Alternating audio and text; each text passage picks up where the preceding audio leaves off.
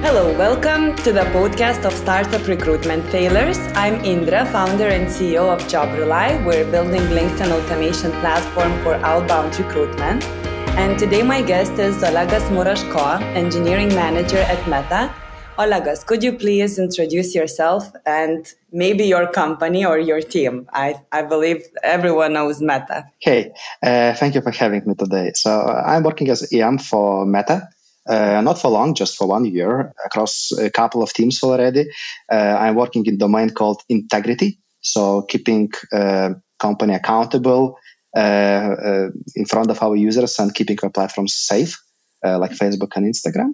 And before that, before joining Meta, I took multiple interesting roles across product startups and enterprise companies. I was engineering manager or software engineer. So happy to be here. Thank you. Thank you for your time and being here. And yeah, as, as you said, so you've been an engineering manager for quite a few companies uh, mm-hmm. now. Uh, and I believe you have uh, quite a few recruitment failures. Am I right? Oh, yes, as, as all of us. Could you share uh, any with us? Probably I should have top 10, not just one. Um, I think all failures, uh, I can categorize them into two large uh, buckets. So bucket mm-hmm. one is hiring too quickly and especially considering uh, this economy cycle where we were for quite a long time, for the last maybe 10 years, where everything appeared to be growing very quickly. So it was very a common situation when you join a product team and one of reasons why you're invited as engineering manager or tech lead is to help the team grow. So basically it means you are spending a lot of time hiring and the focus is on speed of hiring and a bit less of on quality. So it means in practice, very often you just need to fill the headcount as soon as possible. Mm-hmm. And the first bucket of such failures, what I experienced quite a lot, is hiring too quickly. Mm-hmm. So you are just trying to get as, as many smart hands uh, on the uh, table as, as possible and to keep a ball rolling. And basically, don't have luxury of time to select very often the right people mm-hmm. because there is competition and time pressure. Yeah. And uh, there is no even priority to focus on quality. So this is bucket number one. And bucket number two, I think, is uh, when you're hiring too quickly, is letting go too slowly.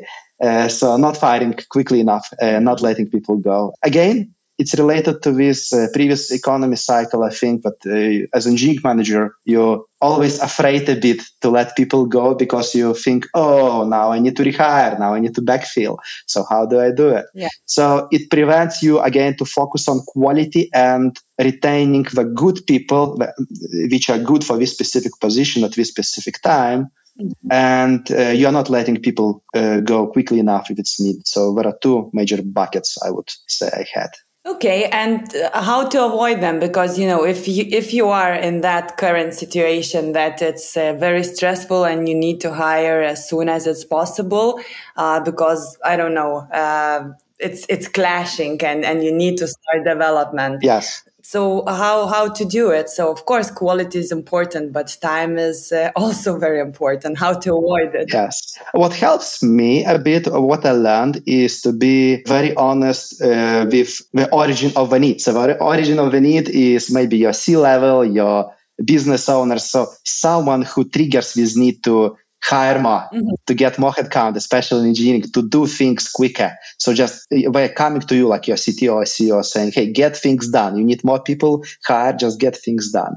So uh, what helped me after some time, I started being very honest, communicating risks. So if I hire with lower quality, if I hire quicker than I would like to. Mm-hmm. So there are specific risks we need just to be aware of and just let's have mitigation in place. So simple situation, I have limited budget, I have limited time, I need to hire a new product team to deliver X feature. So what do I do? I speed up interview process. I hire maybe a bit more of junior uh, persons and I compromise on quality which is totally fine. But there are associated risks. So probably my delivery quality will be lower, maybe high risk of rework. Maybe users will not be so happy with our new feature. So it's totally fine to take those risks as long as we see them, understand them, and we accept that something will happen, right? For example, our quality will be lower and we agree that we are going to mitigate that. Mm-hmm. So this is what I did with my previous CTO. Uh, we just talked through those risks. I said, okay, hey, uh, John Smith, we can do that. We can go quicker, but these are the risks. And this is what I'm going to do. I'm going to hire, for example, more people than I would do in normal situation just to distribute the risk of people leaving when I would need at least two, three very senior people who are going to mentor and coach uh, those junior guys. And we need to accept the risk that quality of our work probably will be lower than you would expect in normal situation. And if we very honest with this business owner and we agree together on, on how we going to accept those risks, then it's okay to go for lower quality hiring, I think. And from your experience, how does it usually go? Do managers, like C level um, managers, business owners, accept the risk uh, or they prefer to prolong uh, the hiring process? Almost always it was okay, let's do it. Let's go for a bit uh, riskier approach and let's okay. just uh, uh, so time, time always wins. So always speed is, is the king. Uh, let's see how it changes uh, because now the approach is changing across the whole industry. Yeah. But previously during uh, 10, 15 years, it was always speed is working. Okay. Okay. This is what I have actually expected. And uh, could you give any specific, um, like case, uh, the example, uh, when, when you had a not very successful hire and how did you deal with that? Probably in every company where I joined, I had uh, at least a couple of, of unsuccessful hires. And it's totally fine because, first of all, your recruitment process, there is always a space for an error, right? Your interviewing process cannot be ideal. So it's totally fine to have this uh, buffer for an error. At the same time, there are some errors I regret, of course. Mm-hmm. So number one probably is hiring for passion instead of hiring for professionalism. And it attributes mostly to the most senior engineers I hired so I had, I can remember at least a couple of situations when I mixed up really person being passionate about what she or he is doing mm-hmm. in his professional life and uh, with what that person is actually capable to deliver. And let me just explain. Uh, uh, I have uh, usually one of stages during my recruitment process where I have an intro call, uh, me and the candidate directly, and me as a hiring manager usually, mm-hmm. and I just talk through about your approach to engineering, why you got into engineering, why you do what you do. Uh, do you love what you are doing in your professional life? Why do you enjoy it? What you don't enjoy? So I'm trying to understand, uh, do you have this uh, fire inside you for, for your for your profession actually, mm-hmm. which is sometimes important. And sometimes I've had several situations when I see this fire in the eyes of a candidate and the person is very passionate about what he or she is, is doing, either software development or infrastructure or just building stuff for users. And I mix up this for being actually professional, actually being able to deliver. Mm-hmm. And how to avoid uh, this mistake. So instead of being such uh, subjective, how I uh, sometimes become myself. I started uh, inviting one more person to such calls, so not just being me one to one, hiring manager and candidate. I started inviting one more person who maybe has a bit different attitude and different priorities, mm-hmm. uh, what we are looking at the candidate, just to listen in and uh, has uh, that person has usually a bit different opinion for me to cross check myself yeah so it really helps it really helps um, just to ground my own optimism about the candidate a bit and level it down. So it really helps. So i started inviting additional person. Okay this is this is a good one but it's um, like you know passion is a very good advantage right? Uh, you don't want to have a person who's not passionate uh, about the, their job at all. Have you ever had a situation when there's a really good professional but has no passion at all for their job it's it's interesting question because um, let's just remember what inter- what interviewing process is. Interviewing process is a theater, right? So it's a kind of a game, and there are rules that you follow. If you follow the rules very well, usually you go through multiple interviews with very good success rate. So, and we all understand that. So it means there are multiple, multiple people who just get the rules well, they prepare well, and they know very well how to play this game and go through the interviewing process. Mm-hmm. And you can fake the passion, you can fake a lot of things, or maybe not fake, I would say play it out, right? So just emphasize specific attributes what hiring manager or other participants in the interview process expect from you in specific stage. Mm-hmm. For example, in behavioral interview, I would focus uh, I would have top 10 uh, situations from my professional career prepared in advance. Mm-hmm. And, I, and I, I would just highlight them one by one and I would just pick them out as I rehearsed before. If I have an interview about team fit, I would explore in advance who I'm going to talk to and I'm, I would trying to rehearse that as well. So you see, you can play by the rules and you can go through the interview. The same applies to the to a passion thing. You can play a passionate candidate. So that's the thing. Mm-hmm. So how I try to balance that out, I started looking less for passion, mm-hmm. but more for historical signals. It means can we talk about your past, professional past? Can we talk about your experience and very specific situations and assess them a bit more objectively? Not how you behave during the interview, not how I like you or I dislike you, but can we look at facts and numbers? Mm-hmm. What did you deliver as engineer? How did you help your businesses in terms of numbers? How did you help your teams in terms of team sentiment? So you see, I'm trying to move from this uh, interview performance mm-hmm. to actual past professional performance as much as is possible. But what if a candidate is a junior person and uh, has no experience uh, or the past, you know, to, to show off? Yes, very good question. So you have, in practice, you have nothing to demonstrate yet if you have limited professional experience because you just didn't have enough chance, right? Yeah. So how you assess future performance without having signal from past performance. So one of practices I apply very widely is uh, simulating that. So how you simulate, you have a pet project together. You say, okay, so how do we try it out if we are going to be a good match for each other?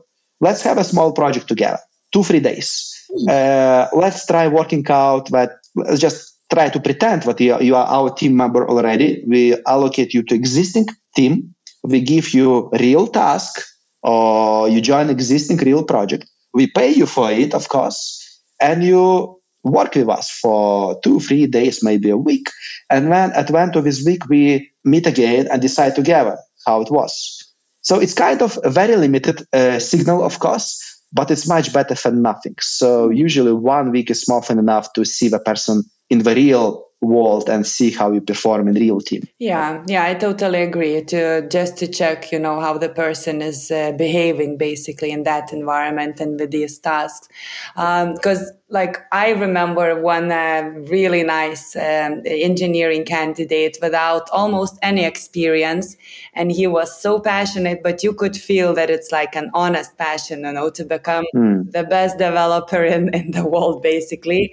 and he delivered so well. Uh, we hired two people: one him, junior person, another one mm-hmm. 10 years of experience candidate, and the junior one basically wrote the whole application by himself. Mm. He read of course, many books and got a lot of help from other team members. But it's, uh, well, still, I believe that passion is really something which is very important at work. But of course, it has to be honest. And sometimes during interviewing, it's not so easily to detect uh, whether it's, uh, yes. you know, performance or uh, honesty. And um, how about the personality? Uh, when it comes to assessing candidates, how mm-hmm. much do you look about the personal uh, fit or match to the company's culture or team in comparison to the professionalism? What is more, most important for you, and how do you allocate this criteria? I think this uh, team fit or personal fit uh, should be driven by your overall approach, what you want as a business uh, because it depends. There is no good answer to this question. Mm-hmm. Like you should always do a team fit check or you shouldn't. For example, uh, at my current place where we work uh, and create consumer products or enterprise products, the view is, is quite different to what I used before. So the view mm-hmm. now is you focus not on team fit, you focus on team diversity. And there is very specific uh, pragmatic reason why you do it. Mm-hmm. Of course, overall team diversity has its its own good outcomes uh, for people, mental health, uh, for for internal uh, team sentiment. But from business perspective, it has its own good outcomes as well. Just think about that. If you create consumer products for global market, for multiple countries across world, so you create for diverse audience and the same applies to enterprise products. You uh, create for multiple industries across the whole world. The best outcome you can achieve is with diverse team, Why? Because just imagine you do product discovery, you try to figure out what uh, your customers and, and users uh, mm-hmm. want and need. So, how do you represent this vision need in the best way?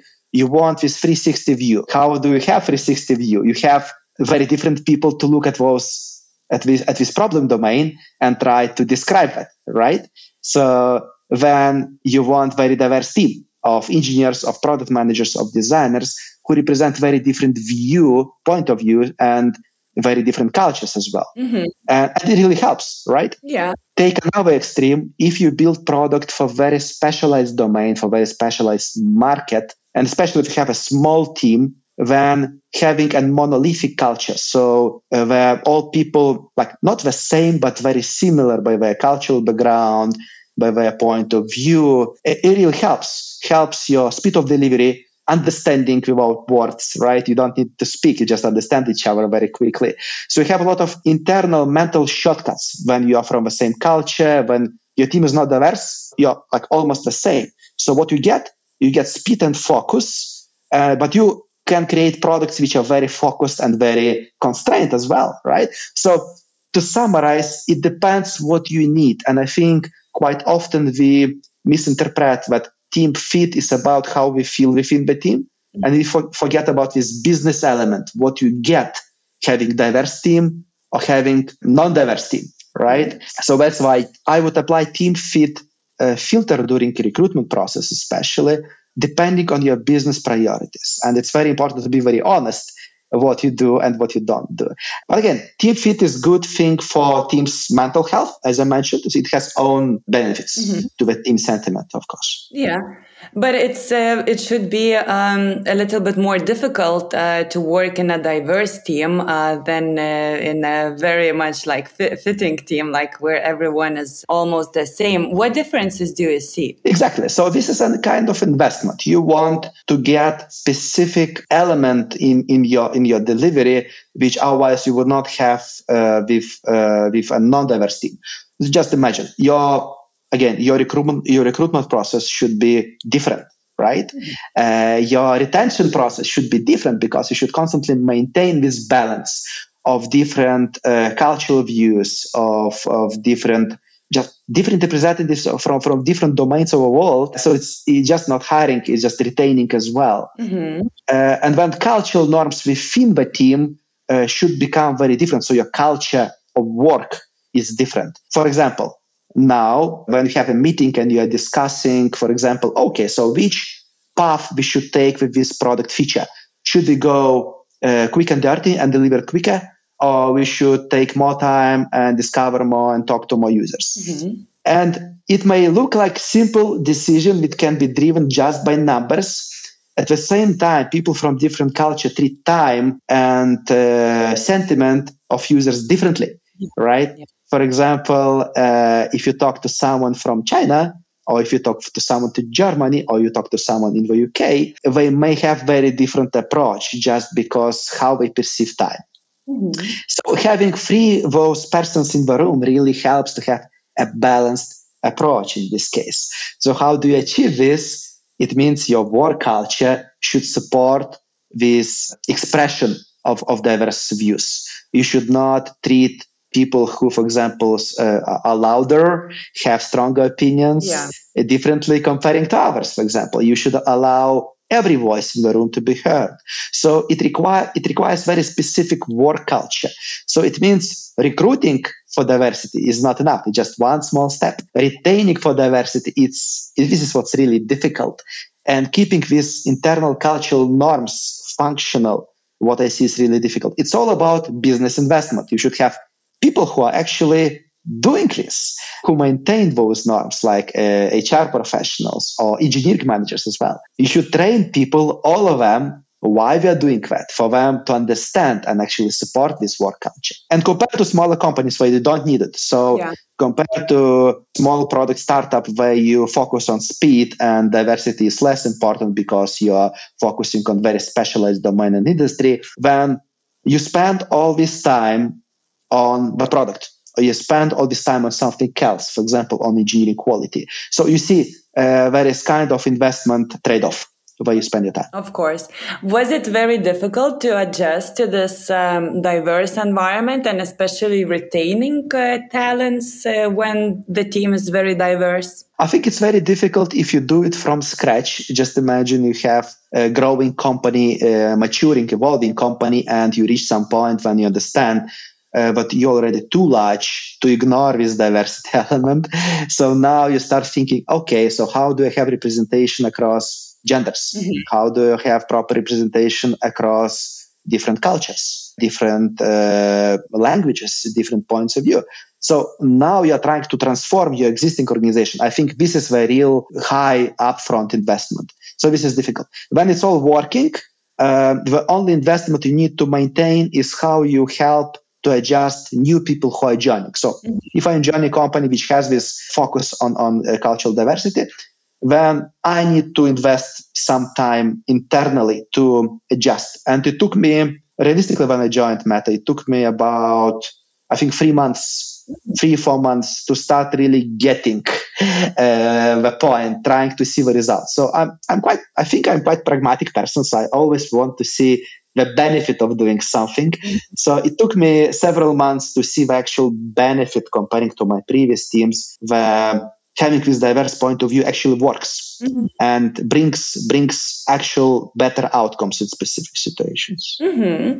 And have you ever had a situation when a person joined um, your uh, such a diverse team and uh, couldn't stay because of I don't know differences in the approach to work or some other maybe cultural issues? I didn't have it in my team directly. Uh, I've seen several cases in our teams uh, but you see, uh, one part what you need to think about when you're thinking about uh, diversifying your, your, your cultural representation, especially, is what controls you put in place. So, as I said, retaining this this work culture is difficult, and controls uh, is not about reminding people, oh, so you just should respect different point of view.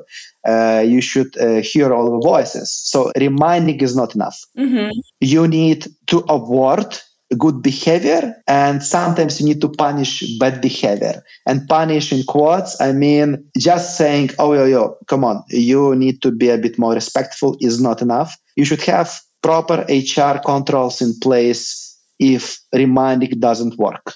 It can go as disciplinary actions it can go as termination in specific cases and people should be aware and those controls should work. Because just you know just uh, creating training courses just saying how nice and diverse we are is not enough. Uh, you should uh, walk the talk right? You should actually yeah. keep the culture like that uh, up to your standards what you're talking about yeah. And when it comes to the interviewing or selecting candidates, so uh, yes. when you're looking for a cultural uh, fit, like or team fit, it's uh, pretty simple, right? So you identify what is the culture uh, of, of your team or the company and you go ahead. But when it comes to the diversity, and especially it's a very organic process, right? It's changing all the time. And because some new people join and it's even more diverse, how do you prepare and how do you conduct the interviewing, assessing the diversity basically? Look, again, uh, interviewing is a game, right? So you can fake this, uh, your approach to, to diversity as well. You can always say, oh, yes, I, like, for example, I can say I'm white dude. I can say, oh, yes, I like working with uh, woman with my uh, in my product teams, yeah. right? I, I, always try to to to do it. Uh, I I like working across different cultures, but it can be faked very easily yeah. because it works. Uh, what really helps is uh, justifying by actual experience doing uh, doing that. So if I have some experience actually working in diverse teams and I can uh, explain this experience and uh, back by facts, then it's much easier, right? So if I worked in previous companies where it was a similar culture or I had experience transforming the team from non-diverse to diverse, then it's a bit easier, right? Mm-hmm. Otherwise, if you don't have such experience, I think you just cannot prove it yeah. until you actually went into such environment and you you can show that you can pro- uh, properly operate and deliver in such environment. I think every person who comes first into diverse environment, to anyone, to white dude, to someone from Asia, from someone from Africa, someone from US, it's always a shock. Mm-hmm. It's just it's just fact because we live in our small bubbles and when you understand that world is a puzzle and it's huge and it's very different yeah. comparing to a bubble it's a shock to any one of us maybe it's very uh, sometimes it's not uh, popular to talk about that but we all know that it's a shock to understand how different we are all of us at the same time uh, how equal we are and uh, every voice is is, is should be respected to be heard, right? Even if it's different. So it's always a shock, and it's always it takes some time for you personally to adjust. When you do it one time in your life, I think next time so much easier. Mm-hmm. But then there could be um, a little bit risky, right? If uh, there's a new team member joining the team, uh, having no experience working in a diversity team, and this should be pretty often, and then you're somehow risking whether this person could adapt or not. That's true. That's true. So how you do it? Uh, how I see we are doing in our current teams. So just imagine. Imagine. Uh, I can tell you about my, my current teams, what I'm working with, just to understand what diversity means. Mm-hmm. Mm-hmm. So we have boys and girls, so gender representation. We have cultural representation. In my uh, current teams, I have people from uh, China, from Singapore, from Egypt, from Russia, from Ukraine, me. So we have in each team five, six different countries mm-hmm. and two, three totally different cultures.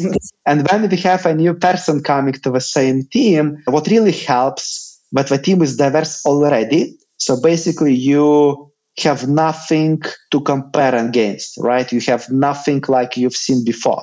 For example, I'm let's let's imagine I'm coming from Lithuania, and this is the first diverse team I see in my life. Mm-hmm. So I have nothing to compare what I had previously in Lithuania because it's just totally different, right? So you, I cannot uh, go talk to three other Lithuanians in my team because there are no Lithuanians, right?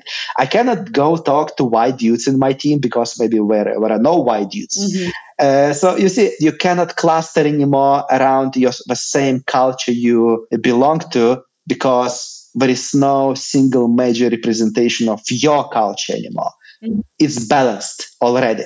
So basically, the only way forward for you is to adjust and to become part. So to blend in. Mm-hmm. And it really helps. So I think this is, and this is one of principles we follow when we when we create a new team, a new product team. We always try to create a team, of course, by skills, by experience. At the same time, keeping that diverse enough for a new person to join and blend in immediately, not to have any major cultural representation. Mm-hmm. Okay, and uh, when when you mentioned blend in, what would be your tips uh, out of your experience? Uh, how to do it, or maybe how not to do it? Like what what is the easiest path to blend? Yeah, yeah. Uh, what really helps me is uh, be very curious because probably uh, not many of us visited all countries in the world and seen the whole planet. So probably a lot of us we have very limited experience of different countries, different cultures, uh, different everything, right? So uh, meeting people from other parts of this nice world is amazing opportunity to be curious and to learn about them. What really helps me, I start asking stupid questions. So, what's your favorite food? Hey, let's have dinner together. Can you arrange a dinner out for the team and just bring you us to your favorite restaurant in London and uh, from your culture, right? Until and we just do a roundabout uh, across the whole team, and everyone brings to his favorite uh, place uh, with that cuisine. Mm-hmm. I talk about where do you go for vacation it's very interesting. For example, if you talk to a, to a girl from Egypt and I learned where we go for vacation, it's very different comparing to where I go. So it's very easy to understand the culture if you talk about the real life, how they see the world on the very basic level. Mm-hmm.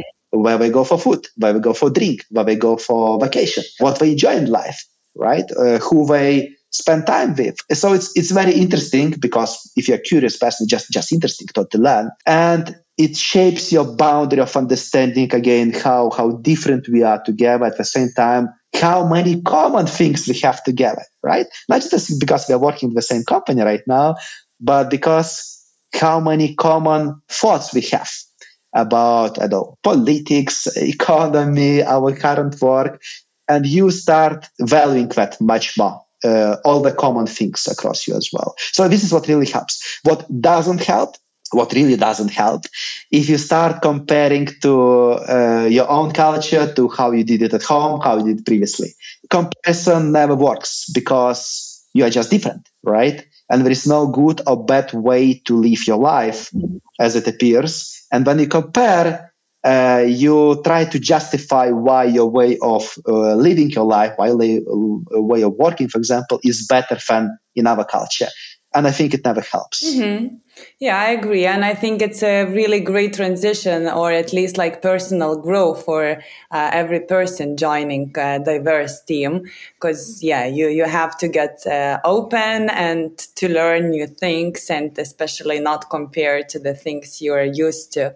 And in the very beginning, you also mentioned that um, uh, first uh, top recruitment failures uh, usually companies do is also mm-hmm. uh, letting people not uh, soon enough. Um, do you have any experience yes. Uh, of yours by doing that? Yes, yes. Um, uh, uh, there are two flavors to that. So first, when you hire, so for example, I hired one engineer in one of my product teams before and uh, one of flavors if you think that person will change. Mm-hmm. so you see some some red flags. You see potentially bad behavior in the team. That person is translating uh, negative sentiment uh, and you first time you see it as maybe okay so that person just in bad mood today. Mm-hmm. Uh, when you see it second time, third time, when, for example, you see person not delivering up to your expectations, to team expectations, you see it one time,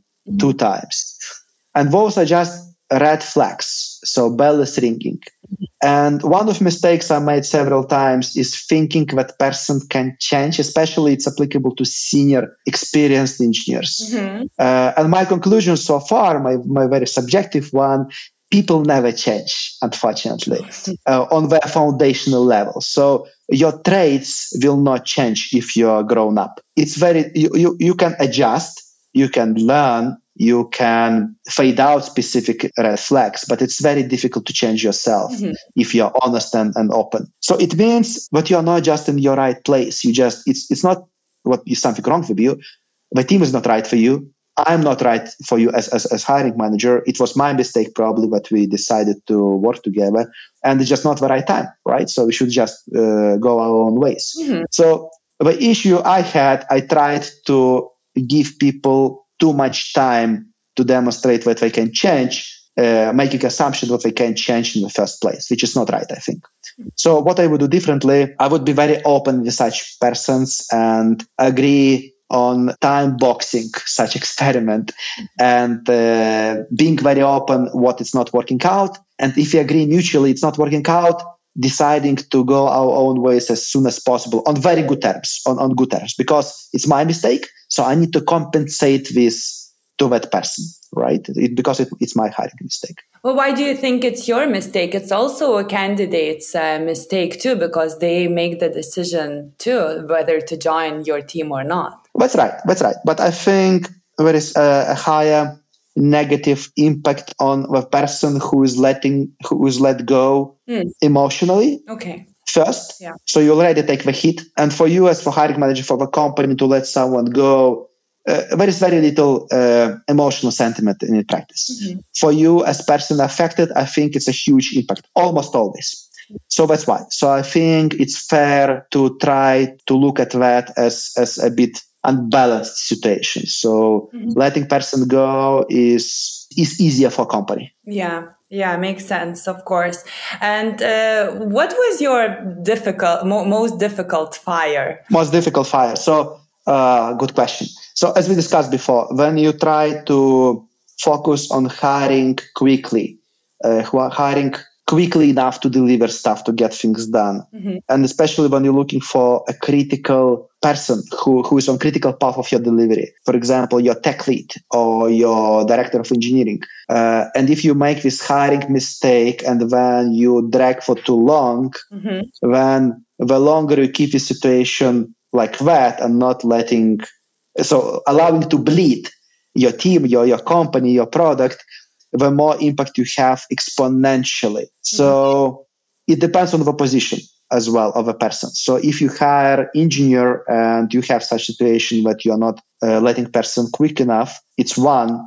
But if you have a bit different role, uh, another manager, engineering manager or director of engineering, mm-hmm. then it becomes a real problem because you're affecting not one person, but your effect uh, effect now is, is, is scaled right across maybe multiple product teams, yeah. maybe across the whole company so it becomes exponentially bad. Mm-hmm. Uh, so that's why I think to such critical positions, the speed is the king as well, but you need to fire even quicker I think. Mm-hmm. So it's very difficult to do, unfortunately, yeah. uh, because you put this person on your critical path and you depend on that person a lot, right? So it becomes a bit more painful for you and for the company. Okay, okay. Thank you for sharing.